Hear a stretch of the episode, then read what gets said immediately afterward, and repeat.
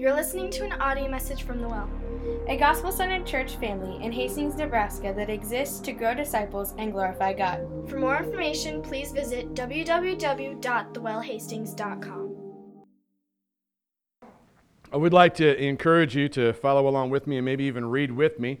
I'm in the ESV version, which means extra saved version or eternally saved version, or however. I know that there's some of us who love to argue about what version is better than the other. So if you want to read out of the King James Version, which sounds beautiful when you're reading the 23rd Psalm, you go right ahead, um, whatever version you have in front of you. Um, alternatively, there's going to be a version on the screen that you can read from with me too.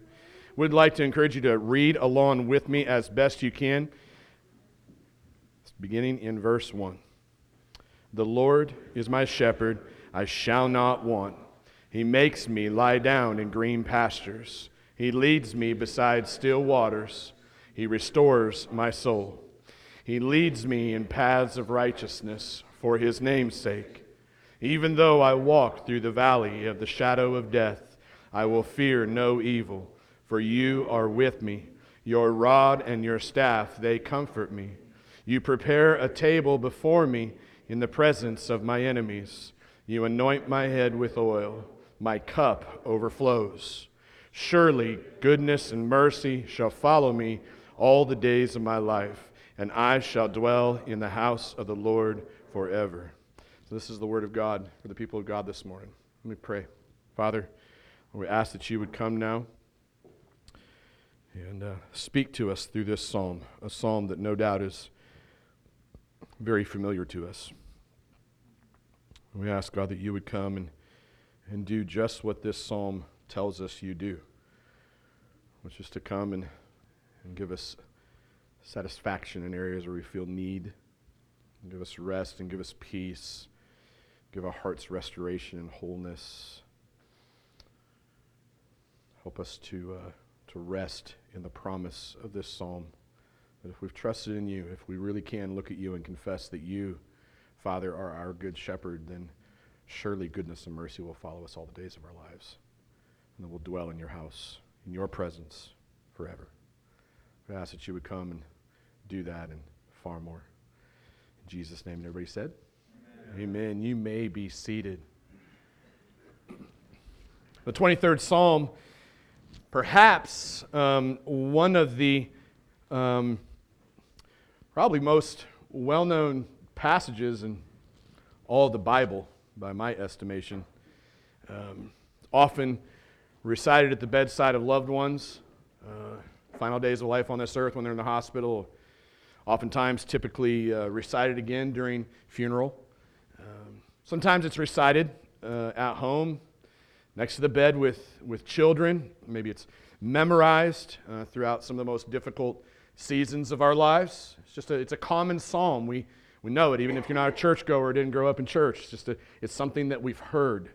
Um, lines from this psalm have made it into many secular, if there's um, truth in the idea of the secular versus the sacred, um, the, the, lines from this psalm have made it into many songs, art outside of the church, so to speak. Um, as some writers, commenting, scholars, guys who have letters after their names, certificates on their walls, and are much smarter than me, um, have written that, that this psalm uh, is, is, is probably more of an inside look at the intimate relationship between King David and God, right? Seem to be true as you, as you read it. Um, others would even give a possibility that maybe this psalm is an inside look at the intimate relationship between uh, Jesus and his Father during the crucifixion. It would be easy, I think, for us to land that Jesus probably had this psalm on his mind. Uh, whether David was writing prophetically in advance of that and showing that or not, um, it's possible. Um, I don't think it's impossible. I don't think it's impossible at all to say that both are probably true. Um, I would agree with some scholars who say that the 23rd Psalm uh, was written by King David for sure, uh, but it was written about King Jesus uh, for the benefit of God's children. So I think if you kind of grasp that nugget, uh, I think it probably help us as, you, as we track our way through. The 23rd Psalm, written by King David, about King Jesus uh, for the benefit of God's children. the reality here um, is that when the Israelites would sing this song, and if you didn't know this already, that the Psalms are the hymn book of the, of the, of the earlier church, the, the hymn book of the nation of Israel. They would sing these songs. So when the Israelites would sing this song in their worship gatherings, here's what they would be reminded of. Just like we were just reminded that, Lord, I need you, the Israelites would have been reminded that because God was watching over their king, King David, because God was watching over him, then he was also watching over them.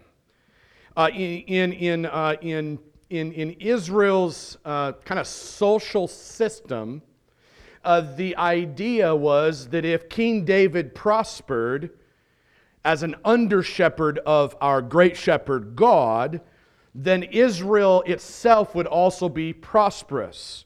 You might think of this like a family when things are going well in the family, right? Um, typically, when mom and dad are doing well, kids are doing well, uh, or vice versa. In this case, God Himself is the true shepherd over all of His people, and therefore, by singing this song, they would be reminded that all of God's children, from those from the highest positions of power, like King David, all the way down to the poorest members of the community who didn't even make the, the membership roll, so to speak, they could all take comfort in this truth that God Himself is caring for each of us like the precious and redeemed sheep that we are, if God is our good shepherd. And that's probably the caveat, right? What's the first thing we see the psalmist saying? First thing they would have sung simply, God is my shepherd, right? The first thing we notice in verse 1. Now, the image of God as our shepherd is a common image all throughout the scriptures, but it's not an image that we in our Western culture immediately connect with, right? I don't, there's not many literal shepherds in this room, if any. Some of us have livestock, some of us have experience with livestock.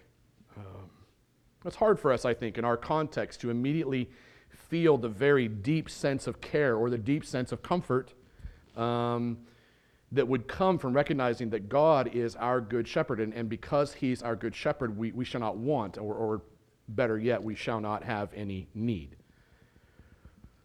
But the reality when it comes to shepherding is that a shepherd is responsible for four things knowing, leading, feeding, and protecting the flock. I'm going to say it one more time. And, and if you, you can see it all over this passage. A shepherd is to know his sheep, he's to lead his sheep, he's to feed his sheep, and protect his sheep. A good shepherd uh, would labor hard to know the unique needs and the unique wounds or the unique character traits of each individual under his care. Okay? That would be the knowing aspect. Uh, he would labor for untold amounts of hours, unseen hours, while the sheep are actually just sleeping in the field, right? Would just labor hard to figure out where to lead them next, right? Want to lead them in a direction that would maximize their ability to grow into healthy and well nurtured sheep. This is the labor of a shepherd. He would then strategically lead that flock, his sheep, into places where they could feed themselves, where they could actually eat something good. And then in the midst of that, he would also be constantly fighting off predators that would seek to devour those who were under his care. Now, there's a, a direct correlation that we're not going to get into much today between the shepherding of actual sheep and the labor of any person who carries the mantle and title of pastor, elder, bishop, shepherd. All those mean the same thing. Um, that's the work of a shepherd. Shepherding's not a nine to five job. I used to work a nine to five job. I hung sheetrock and I finished sheetrock. The great thing about hanging sheetrock and finishing sheetrock, number one, is you can put holes in it when you get mad at it. then you can tape it back up and nobody will ever know. And it's an inanimate object, right? Um, the other great thing about doing sheetrock, the nine to five type of a job, even if it required more hours some weeks because the workload was heavier, was you could go home, I could go home, and the sheetrock stayed there. And the sheetrock doesn't call you. The sheetrock has no needs. Okay? The sheetrock just sits there patiently waiting, mouth shut, waiting for you to come back and put more mud and tape on it the next day and sand it. Shepherding is not a nine to five job. A literal shepherd spends lots of time with his sheep. It's a 24 7 calling. Uh, you think about the story of David and when uh, the prophet came and found him. Where was he? When he came and anointed him to be king. Does anybody know where he was? He was with his sheep, yeah. You know where his other brothers were? The answer is not with the sheep. You know why? Because David was the shepherd, the other boys weren't. So there's a distinction, even from a leadership standpoint, that there are some who are shepherds and some who are not, right? David was a shepherd. He understood this, he lived it. It's a 24 7 calling. He lived out in the fields with his sheep. So when David proclaims that God is his shepherd and therefore he has no need, he's simply saying that God doesn't work a nine to five job.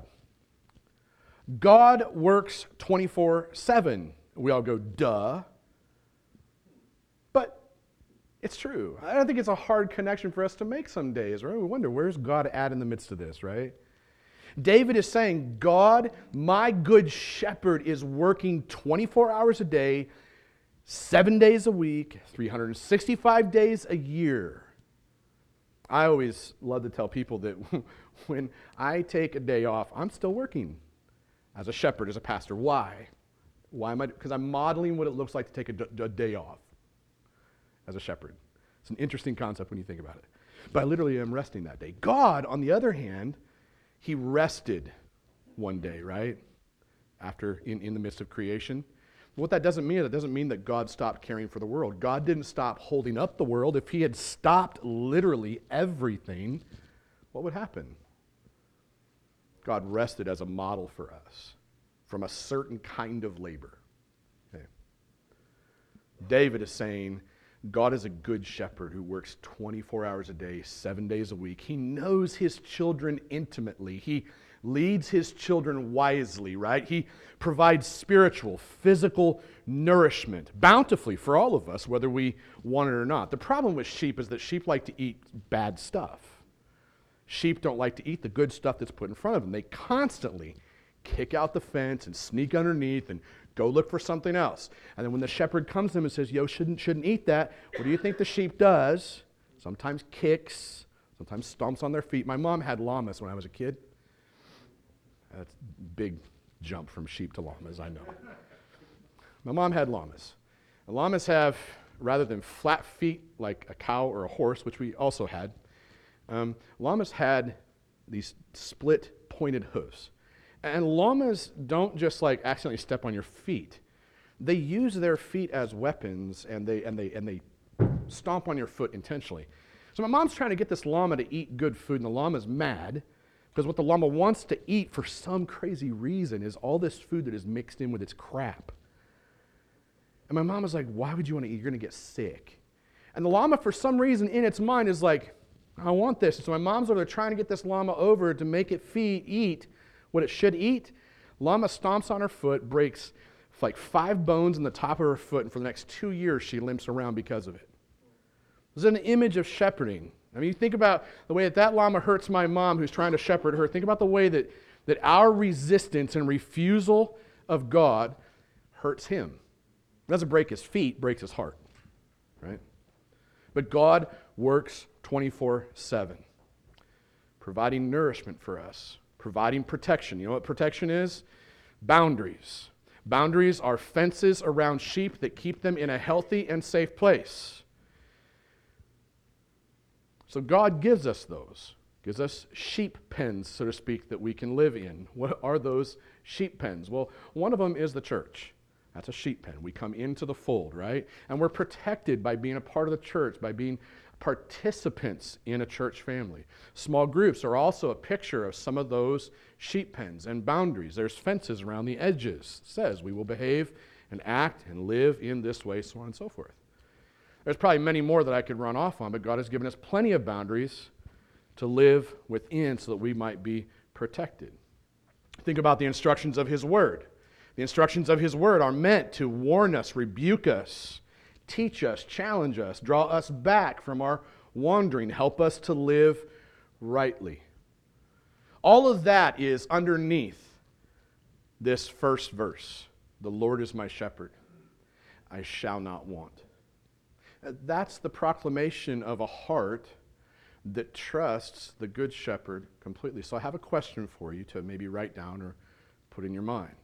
Where are you right now having trouble trusting the Good Shepherd completely? Where are you having trouble trusting the Good Shepherd completely?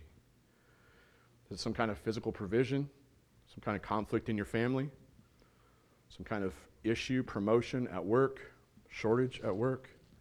Some addiction you've been wrestling with for a long time that you're just going, it's, it's hard to trust God in this right now. Where are you having trouble trusting the Good Shepherd completely? Look at the second thing. Psalmist says, God makes me rest and leads me into peace. Right? This is verse 2. Uh, when David says that God makes me, love that. You go back and you do the Hebrew, this is the best translation for it. He makes me. It's not like he just goes, hey, you should. No, he makes me. Makes me lie down in green pastures. And when David says that he leads me beside still waters, what David is doing is he's proclaiming the sovereignty of God in his shepherdly care. He's proclaiming the sovereign work of God in giving rest and peace to very weary souls, right? So think about the image of a sheep lying down in a green pasture. If you need to close your eyes and visualize that, it's fine. A sheep lying down in a green pasture, resting, slowly walking alongside a quiet stream of water. That is the picture of a child who is well fed and able to rest peacefully. Anybody here ever have children? Anybody here have currently have children? Babies, you have babies. You were ever a baby. Maybe you're my age and you're still like a baby. I am. When I don't get food, right? When I have not eaten all day because I've gotten too busy and I haven't taken care of myself, my wife will often say, It's 11 o'clock at night. You've been working all day. You haven't eaten. What do I need to get you to eat? And oftentimes I'm like, I just, no, I just need to go to bed. No, there's, there's not going to be any sleeping unless I fill my belly, right? Because inside I'm empty. And I need something inside of me to fill me up. I need to be nourished. So you think of a baby who has not eaten, what do they do? They throw fits, they cry, they stay up. They don't rest, they don't get peace. Now, for me, when I walk through seasons where I don't feel peace, I feel conflict or I feel anxiety. Anybody here familiar with conflict and anxiety? I'm pretty certain we probably all are in many ways, right? I mean, the world's full of it. Actually, there's a book written about how the entire American system, the world that we live in, is built on a sense of anxiety, worry, fear. Fascinating read if you ever want to read it. Built into our systems. Everything's driven by fear. Um, there is a way to step outside of that system and just be a leader who just leads from a place of self assurance and rest on God. That's the book in a nutshell. Um, want to read it? Look me up. I'll get you the title later. I don't have it in my head. I know what it's like to experience deep conflict or deep anxiety. And, and, and at times, the temptation, the, the, default temptation for me, like there's this broken wiring inside me, right? I'm, I still have sin in me, right? The default wiring in my soul is to look for some kind of peace. And the way that in my mind, my broken heart says, the way to maintain a sense of peace or to gain that sense of peace is to maintain control over said situation, over said person. Um, it can be really easy for me to believe that my soul is going to find rest if I can clear away whatever is causing me to feel uncomfortable. Anybody understand what I'm talking about? You feel really uncomfortable about something, and it's just like, if I could just stick that in a box, fold it up, stick it in the corner, I don't have to think about it anymore. If I don't have to think about it, I now have peace. Right, so that's two sides of the spectrum, okay? One is you're going to aggressively attack the situation. We're going to get through this, yada, yada. The other one is, nah, nah, bro, nah, sis, just going to forget, right? It's the aggressive to passive pendulum swing. So we all struggle with this because one way or the other, God wired us uniquely in those ways, and then certain broken pieces inside of us cause us to react and respond in those ways, right? Maybe it's when you feel uncomfortable. Maybe it's when you feel helpless. Maybe it's when you feel fearful, right? Or maybe it's when you just feel simply unwanted or unlovable. In those moments, we have a sense of going one direction to the other. Here's the reality your stability and my stability, your peace and my peace, it was never meant to be attached to my ability or your ability in the first place.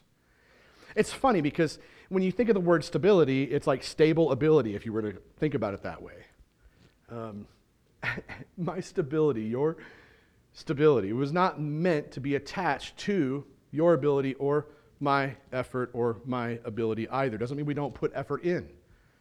The reality biblically, as you look through the scriptures and you understand the gospel, is that my ability, your ability to actually rest in peace, that ability is found only in the presence of a crucified, risen, and returning king, who actually, interestingly, is also pictured as a sacrificial lamb, the lion of the tribe of Judah, and the good shepherd who watches over us. Like it's found in the presence of Jesus. And, and the place to find that, and I say this every week because it's intentional, right? The place to find that is where? The foot of the bloody cross, the doorway of an empty tomb, holding on to this note that we have. It's this promise, the hope of heaven. That this place that we live in, this is not the last. And death doesn't get the final word, right? That's where God, the Good Shepherd, makes me rest and leads me into peace. So, question what would it look like for you to submit to the Good Shepherd and find rest and peace? I don't know where it is that you're struggling with that right now. Maybe it's a relationship, maybe it's a lack of a relationship. Um, again, maybe it's some kind of provision in your home or, uh, or, or, provision in your job. Um, whatever it is, maybe it's your kids are just absolutely batty, right? Whatever it is. Maybe it's the desire to have a kid. I don't know where it is inside of you where you're feeling like, I don't have any rest, I don't have any peace. What would it look like for you to submit to God, not try to control, and not try to just passively ignore, but actually submit to God and say, I, want to find my peace and my rest in you. What is the third thing that uh, the psalmist says? God, he says, God restores me and leads me into right living. It's a great phrase. God restores me and leads me into right living. What David literally says in verse 3 is that God restores my soul and leads me in paths of righteousness, uh, not so that my life will be better, right? Although that's a default piece, but that's not the reason God leads us in paths of righteousness. What does it say? It says, for his name's sake. Who's the his? Well, it's not Will right? And it's not Joe Marino. It's not, it's not for my name's sake, right? It's not for David's name's sake that he's writing this. It's for his name, it's for God's name's sake. What this is meant to remind us of is that God is the faithful shepherd who leaves the 99 and he chases down that one lost sheep. And then what does he do? He restores that sheep back to the sheep pen, and then he continues to lead that flock of sheep, that one lost sheep who's now restored, in the right direction. Why? So that his own name as a shepherd is made famous. Have you ever like, just even seen some of those shows on TV where uh, they're like animal rescue shows where people have like been treating their animals really poorly? You feel bad for that sheep, right? Animal, sheep, if there's sheep on there, dogs, cats, whatever it may be on those shows. And they walk into the house, and the, and the house is an absolutely disgusting pigsty. It's a mess, right? There's feces all over the place, and the animals are so thin. What do you feel? You feel anger towards the, the owner, the person who was supposed to take care of them, right? And then you feel pity, and you want to you want to rush out there and you want to help. You want to save those animals that have been poorly abused, right? You want justice on the one hand. You want to kill the person who treated these animals this way, right? Some of us do. Maybe not all of us. Maybe some of us are more sanctified than others and don't like to kill people. But I'm Italian, so there's still no excuse for that. So I'm supposed to be redeemed. Anyways, kill somebody. And then you want to rescue, you want to save those animals that have been abused. That brings in the heart of who God is as our shepherd. This is what he does. Well, you go back to that image again. What does that, what does that tell you? The reputation of that person who treated those animals that way in that house. The reputation of that person is a bunch of hogwash, right? Like, not a good reputation.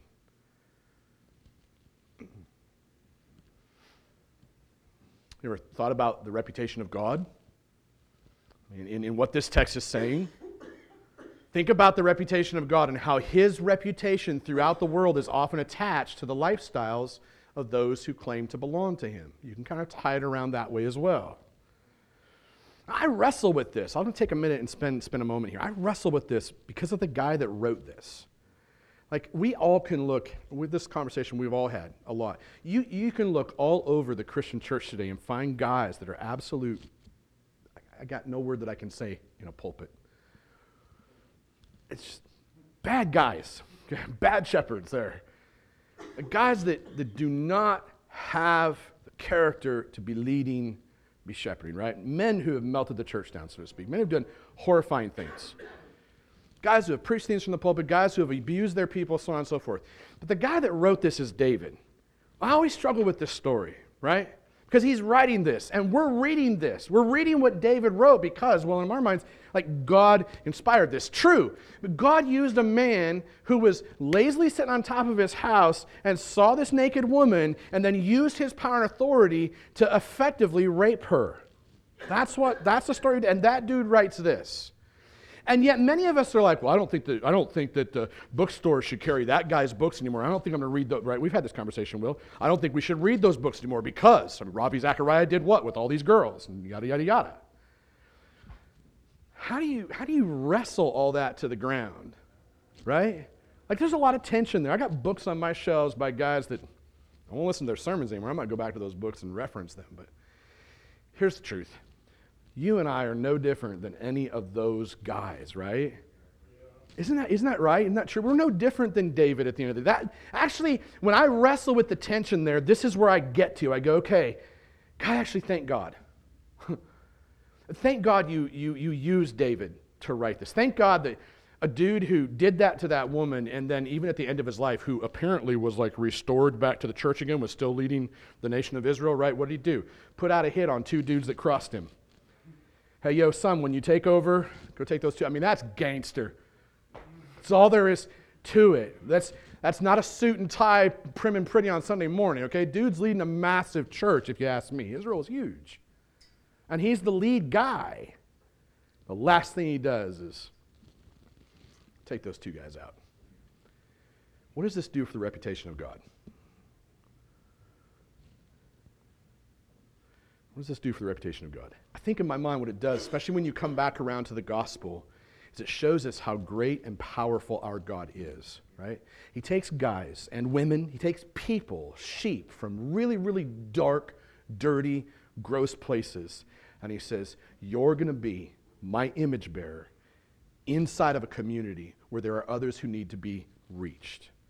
I'm going to restore you, and my reputation is going to go before you through you. Like that it blows my mind. That's transformation. That's what God does. So, David, David, who definitely was a broken and sinful man if there ever was one, he's able to proclaim here that God had restored him from his sinful wandering away. And then God was leading him to live rightly in front of the entire watching world for the sake of God's own reputation alone. God's reputation that's at stake. And God's the one who takes the risk on that. If there's anything that seems reckless about God, it would be that. I always have to get that one in there. You think about your own life. Is there anything really too deep, dark, and dirty that has happened in your life that you have indulged in and engaged in that could actually stop the power of God using you or taking you into a place of, of leadership or service in this community or this church family that I mean, if you think so, then you're limiting the power of God. I don't think that's a good place for us to be. I don't think we ought to try to limit the power of God. When I think about these truths, uh, when I think about this thing about God's reputation, I, I want to consistently think about what kinds of thoughts or behaviors um, the Good Shepherd is wanting to restore in me right now.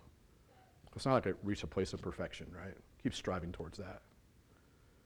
What thoughts or behaviors is the Good Shepherd wanting to restore in you right now? Look at the fourth thing. Psalmist says, He says, God removes my fear with his presence. God removes my fear with his presence.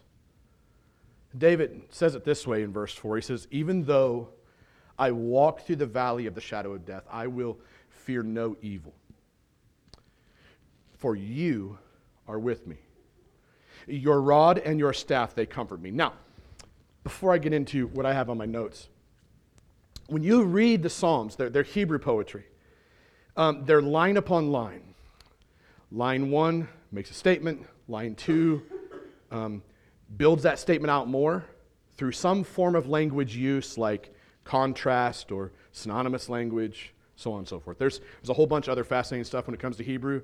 Um, poetry, it's poetic song, um, but suffice to say that's probably good enough to, to kind of get the point across.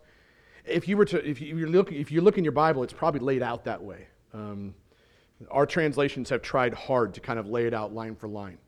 And the idea is, is you're not supposed to read one line without the other because both lines um, have a tendency to bring out the full meaning. Okay, so let me let me kind of illustrate really really fast. Even though I walk through the valley of the shadow of death, I will fear no evil, for you are with me. And, and I would just stop there, right? God is with me. He's like uh, a big fluffy Santa Claus. He's with me everywhere. It's this big rosy, fuzzy feeling. You know, you, it's like that one dude on, on, on TV, whatever, his Joel Osteen, right? He holds his Bible up and, you know, I believe what it says it says, and yada, yada, yada, right? It's this big, smiley, fluffy face, right? I have a fluffy face. Joel Osteen does not. He has fluffy theology and a fluffy face. Yeah, it does have fluffy hair. that would be common. It would be common for us too. You know, you do the, and, and I do this too, so don't, don't get me wrong. I have days where I wake up and I'm just like, Jesus, please give me something to read. My tongue sticks to my jaws. Oh, it's true. My tongue does stick to my jaws because, I mean, this is Psalm 22, 15. And we do this, right? We open God's word and go, God, please speak to us. I mean, early in the morning, if I read that, I would say, yeah, that's true. God must be speaking. Holy cow. My tongue sticks to it's early. I haven't brushed my teeth yet. It's gross.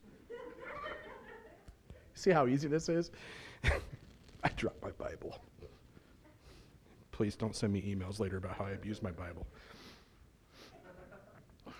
We do all these weird things with the Bible, dropping them. We do these weird things. We, we read just the one line and we just go, God, it's so true. Jesus, this is true. But let me ask you this question What kind of presence do you think God has with you? When you say, God is with me, right? I will fear no evil. You, God, you're with me. What kind of presence? Well, the very next line tells us what kind of presence. The very next line says, Your rod and your staff, they comfort me. Now, this is interesting because if you've ever seen the rod and the staff, the rod is this short baseball bat looking thing, which I thought about carrying for a while. This little billy bat thing. You can, on a motorcycle, you can actually put a little sheath up there for it and stick it in. And if anybody ever bothers you, anyways, that's the rod. Um, staff. Staff typically is kind of a long walking staff with a crook on the end. Okay? Both of those are meant for something. The rod, little billy bat, is meant to do what? It's to fight off predators. you would hurt something? Yes, a shepherd would hurt something or somebody if they came after their sheep, right? the staff that you would walk with with the crook over the end. Number one, it would help you to walk. you just hold yourself up on it, right? So you get this. This is God's presence. God's presence means I can hold myself up. God's presence means I can fight off enemies, right? I mean, God's presence means all sorts of things, but this is what brings David comfort. To know that his God is there protecting him by all means necessary and that his God has this long staff so that when he gets a long ways away and he's sleeping with the chick from next door, just like we saw in David's story, David sends a prophet named Nathan after him and says, Yo, bro, you should get your act together. And he uses the crook on the end of that and he pulls him back from the edge of the cliff that he just jumped off of and hanging by a toenail. Probably not a toenail, probably a fingernail. Right? Comes and grabs him with that. That's the kind of presence that David says This brings me comfort. You see, the roads of this life, they're not always smooth sailing, are they? Uh, sometimes there are really deep ditches, there's massive potholes, there's unforeseen debris in the road, there's winding little twists and turns. Sometimes there's really big, massive storms that make the road really hard to see. And in those moments when the road gets rough, it's easy to wonder where is God in this? And what David does is he claims that God is there, He's present, He's leading us through the valleys, He's with us when death haunts us. His rod of protection, that short little billy club, his staff of instruction, it's corrective. That's his word It keeps us safe, gives us direction when Satan condemns, gives us direction when sin tempts. See, God's rod of protection and his staff of instruction, these are kind of like, you might think of them like tires on your car, okay? When you think about the rod and the staff. I feel fairly comfortable when I know that my tires on my car are in good shape, right? Comfortable. When they're in bad shape, I start to worry a little bit, like, oh, I wonder if it's going to keep me on the road or not. Tires on the car keep us heading in a certain direction, and they also protect us from spinning out of control, right? When the road gets rough, Satan, sin, and death unleash their fury on our lives. See, in spiritual terms, this is where God's word comes into play an awful lot. God's word is our, our, our, biggest basic form of his rod and his staff. We have it, it's, it's right here. And God's word is meant to be a lamp for our feet on the pathway. It's meant to correct our sinful living, meant to provide boundaries between what is right and what is wrong so that we don't have to face the consequences of driving outside the lines and off the cliff of our sinfulness, right? Like, there's great comfort in knowing that the God who restores me from my sinful wandering, he also walks with me on this journey called life. And what does he do? He protects and he corrects and he guides my footsteps question for all of us as we read this part and we think about this point is that, gosh, am I actually actively listening? I love putting those two words together. I think the teachers in the room love to do that too, right? Actively listening, not passively listening, right? We don't need jellyfish who are just sitting back like, hey. Right? We need people who are like, yeah, okay, oh, let me write that down. Oh, I need to do this. Actively listening, it's learning, right? It's participating with our ears. Am I actively listening to the Good Shepherd, or am I just passively nodding my head like a bobblehead doll on a dash? Right? We're good at that. We're better at that because it looks like we're doing something. Am I actively listening to the Good Shepherd, or am I passively nodding my head? Hmm. Think about this fifth thing that the psalmist says God provides abundantly despite my enemies. So when David says of God in verse 5, you prepare a table before me in the presence of my enemies. You anoint my head with oil, and my cup is overflowing. What's he saying? He's simply stating that God provides abundantly despite my enemies. How, if you want an image for this that might go along with the whole shepherd sheep analogy, this is a picture of a child of God uh, sitting at a fully furnished banquet table. There is one way off in the future for those who are followers of Christ, right? It's banquet, banquet table of Jesus. Um, this could definitely point towards that. But it's that picture. You're sitting at this fully furnished banquet. It's got all the food you could possibly eat. In my case, it's, you know, it's barbecue ribs. It's, um, you know, it's ribeyes and steaks, and boxes of cigars, and good drink. Good drink, not bad drink. Um, you sit at that banquet table. You're in complete comfort and complete peace, but your enemies are just prowling around. But you got no problems. You're chowing down on the food. You're drinking the drink. You're enjoying Jesus' presence, and your enemies are walking around you. You're almost just like laughing at them, like, "What? Are you got nothing?" Right? It's that kind of rest and peace in and amongst our enemies, knowing you're done. Those three words, it is finished, applies to you, applies to me too. You are finished, and my salvation is finished. Therefore, I can eat and I can drink and I can be relaxed and I can live in peace and comfort. That's the picture that's happening here. If you go back to the shepherd and the, and the sheep analogy, the enemies of the sheep were these. Okay, now again, if we don't know sheep, this is important for us to understand. because I think it brings some of the meaning home. The enemies of the sheep are these little flies, these little gnats. They would burrow down into the head skin and the ears of the sheep. And part of a shepherd's job was to constantly move among the sheep and pull out that infection, scrape the infection out. Now, you want to apply this to leadership and pastoral ministry? It, there's lots of analogies here, right? Well, let's just think about what God does for us in this. A shepherd would pull out all those gnats and those, those infected little spots, would scrub them up and clean them up, right? Would just make his way from one sheep to the next till he came back around, started over again with number one, moved down to a 100, whatever. And in the midst, as he was doing that, he would also apply some kind of, uh, you know, uh, essential oil of some kind to their head and to those ears. and what that essential oil would do is he would apply it, and he would rub it on there, is it would keep more of those enemies the gnats and the flies and so on and so forth away. Why? So that they could dine in peace. Okay, you ever try to uh, eat food while you're out camping? Men, I know we just did this, so it wasn't so bad mosquito wise, but here's what I can tell you. If I don't have my bug repellent on and I'm trying to eat food, I spend more of my time swatting my hand at invisible rodents or whatever they are that are trying to like suck my blood out, right? Uh, what happens is over a certain course of time, if you don't get some bug repellent on, you get angry, don't you? I mean, I know there's some of you in here that probably don't struggle with anger. At least you don't show it on the outside. But you get angry. You get uncomfortable. You get frustrated. And then now you're hungry and you're angry and you're frustrated. I think they call that hangry, right? Yeah. Those little bloodsuckers are enemies. And what the psalmist is saying is, hey, my God is such a good shepherd that he's taking care of my enemies.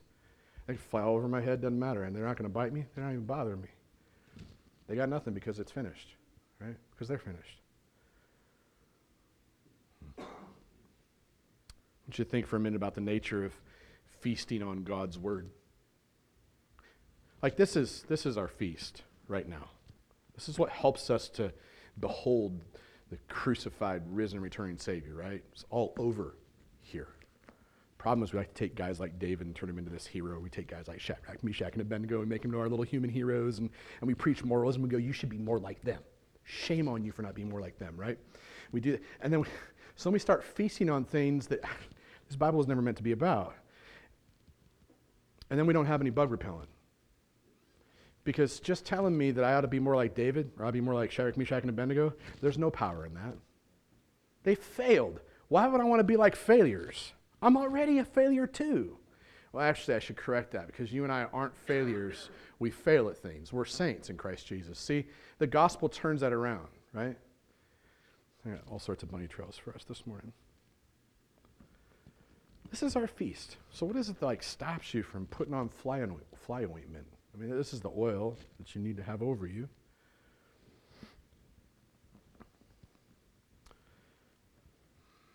I think it's the power of God's word and the power of the Spirit at work in us that holds Satan, sin, and death at bay while we feast in peace, then, right? And on the other hand, when you constantly sit down at the table, think about this. If you're constantly sitting down at the table and you're just feasting arm in arm with Satan and sin and death, like you're just loving that company, then you're not going to have any desire to feast on God's word. You've already chosen the enemy. That's what you've done, right? And then you have no enemy repellent on.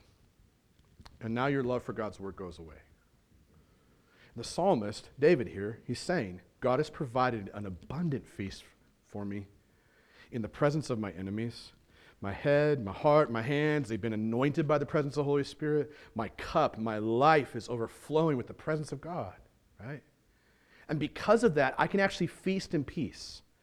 I can be nurtured in the, the abundance of the presence of the crucified, risen, and returning Savior. And so the question on this one is this like, what have I been feasting on? What have I been feasting on? What have I done with the repellent that has been provided to me? It's been given to me. What have I done with that? Final thing we see David say is that God promises me eternal life with him. The thing about this psalm is it's really personal, right? All the language is very personal between him and his God. This is a relationship. It'd be like me telling you about this lady named Christy. You know, she likes to ride a motorcycle. She has a concealed carry permit, so you probably shouldn't mess with her. Um, Uh, what else? Yeah, she wears glasses. And when she eats Arby's sandwiches, I mean, I'd never eaten Arby's. Never eaten Arby's my, my entire life. See, now I'm switching. See how I'm switching from just telling you about somebody to now telling you about my personal experience with somebody? See the difference? I'd never eaten Arby's until I met her. Grew up poor. This is why. Okay, my mom didn't take us to Arby's. And she loves Arby's. So we went to Arby's. She gets herself a beef and cheddar sandwich with an extra side of cheddar. And I'm just expecting her like just mow into this thing or dip it, right? No. She two fingers and thumb. This is Christy, okay? And it's always takes little pieces off, sets the sandwich down, grabs the cup, dips a little piece in, takes a bite, sets cup back down, grabs sandwich, piece off. She's very intricate about the way she eats. I know this. Why? How, why do I know this? I experienced this. I've experienced far more than just that. She loves it when I tell these stories. Just ask her. I share that story because I, I love her. I mean, you can probably see my face light up too, right? I love her. I love those things about her. She also makes up words. Ask her about those too sometime. we have a relationship. Okay. And that's what you see all over this psalm is David just exalting in his relationship with God, right? David knows how bad of a man he's been. And he knows that his God loves him despite that. And his God has restored him, right? And that this God has also promised him eternal life. That's the promise that all of us have in the gospel is that what happens on this earth does not get the last laugh. Okay? That broken relationship, that family relative who died or is struggling to live, uh, the addiction, uh, whatever it is, they don't get the last laugh. The sin that you just keep struggling with and you're sick and tired of it it doesn't get the last laugh. You see, promises are only as good as the promise maker, right? Promises are only as good as the promise maker. A check is only as good as the integrity of the check writer himself. So when David says, Surely goodness and mercy shall follow me all the days of my life, and I shall dwell in the house of the Lord forever, what's he doing? Here's what I love about this. Here's what he's doing he's referring to a promise that God literally gave to him. And again, if you go back to the beginning, right? David is writing from his own personal experience about King Jesus, who then points to the fact that God's children be taken care of. So all this is written about, by, for us. There's a promise here that is for us as well. That's, that's my point. What's David referring to when he, when he says this, though? Surely goodness and mercy shall follow me all the days of my life, and I shall dwell in the house of the Lord forever. The reference is 2 Samuel 7:16. David has a relationship with God. He sat in that Arby's with God and watched how he ate the sandwich. Okay. And this is how God ate the sandwich. You want to hear? God told him in 2 Samuel 7:16, "Your house and your kingdom shall be made sure forever before me. Your throne shall be established forever. So, even though David often made the mistake of chasing down his sinful desires, God always brought him back around, right? And God, God always brought him back around. He would stick out that crooked stick and pull him back. Maybe take out that billy club and smack him with it too for good measure. I really don't know. But he would always bring David back in. And what would happen is then David would walk in continued repentance. Here's the thing the last thing you see in David's life when he calls out that hit on those two dudes, oh, what do we know about the gospel? Our behavior doesn't define who we are. Okay? God's the one who defines who we are. I, I don't know how many of you have been in that moment where you've watched somebody take their last breath. It's not pretty, is it? It's not pretty. Sometimes the things that come out of their mouths is beautiful. Sometimes it's not. I don't know what was happening to David in those final moments, and I shouldn't try to perceive to be like God and actually see David's heart. If Jesus said that David was a man after God's own heart, I think I'm going to trust what Jesus says, right? When you think about our lives in the midst of this when it comes to walking in repentance, this is what it looks like to not trust in the momentary pr- pleasures of this, of this world, right? It's to trust in God alone. It's to trust in His faithful promise. And His faithful promise is this if you've trusted in me, then you have eternal life with me. to the promise of eternal life in God's presence. That's the inheritance of every believer. That's what you and I have to look forward to. And so the question is like, hey, are, are you and I living in the light of the hope of heaven? Or are you and I living in the darkness of momentary pleasures? Right? Like, do I know what it means to experience the goodness and the mercy of God on a daily basis, like going to Arby's? Right? Am I experiencing that as a relationship? Can I visualize what it's going to be like to live with God in eternity? Man, it's like sometimes if I could just visualize what that would be like, it's kind of like visualizing taking a ride on a sailboat or flying off a jet ski going 100 miles an hour, something like that.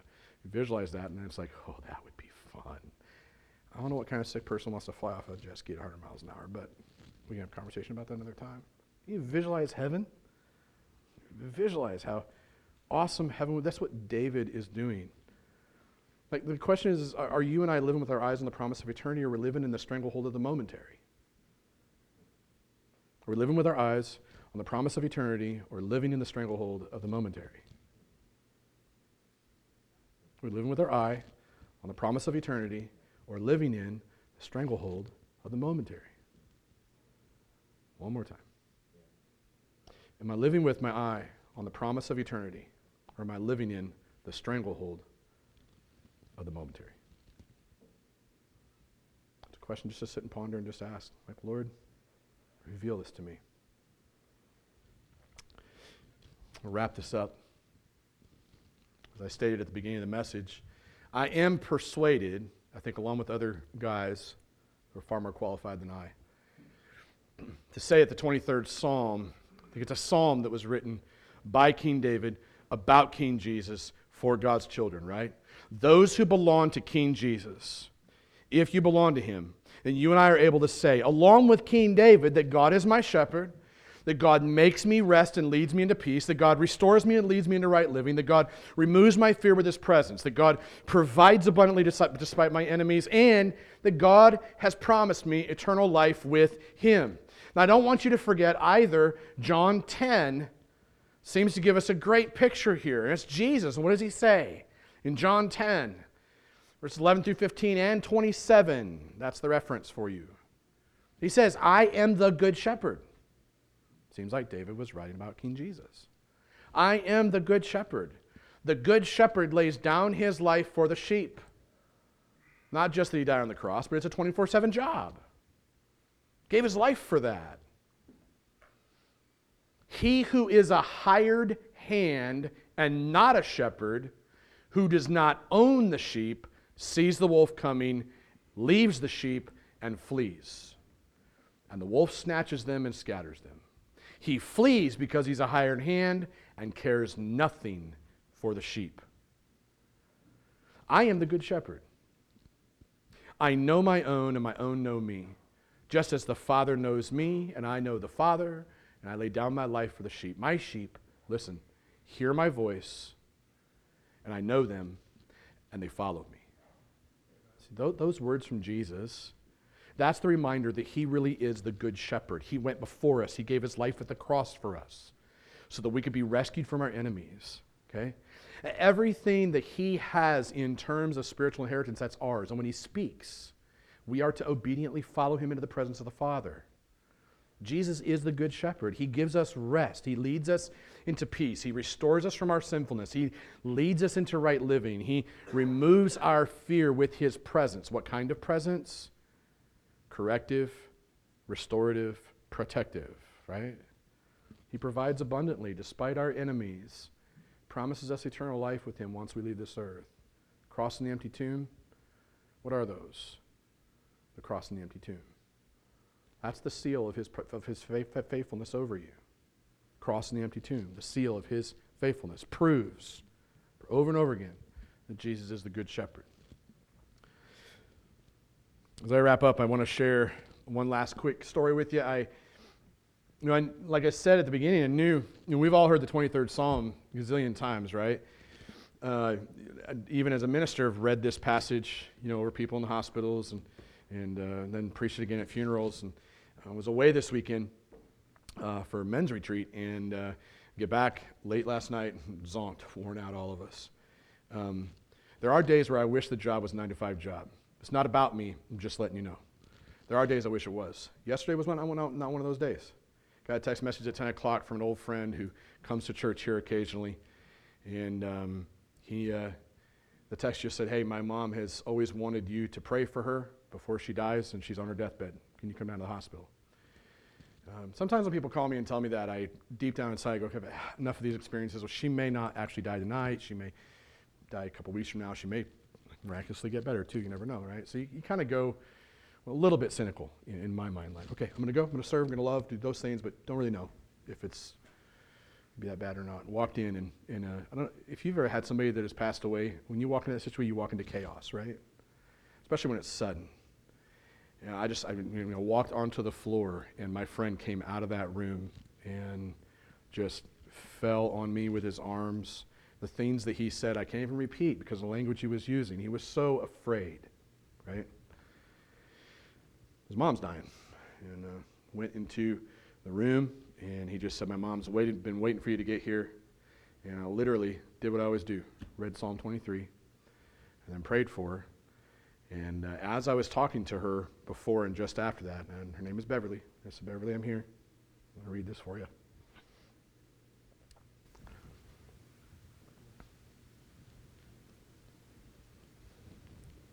She looked up, smiled, said, Thank you.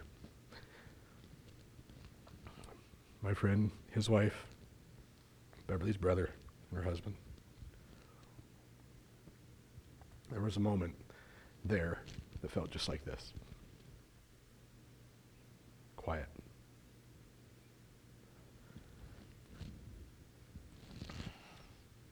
As soon as I said amen, she said thank you. Within five minutes, she died, choked to death.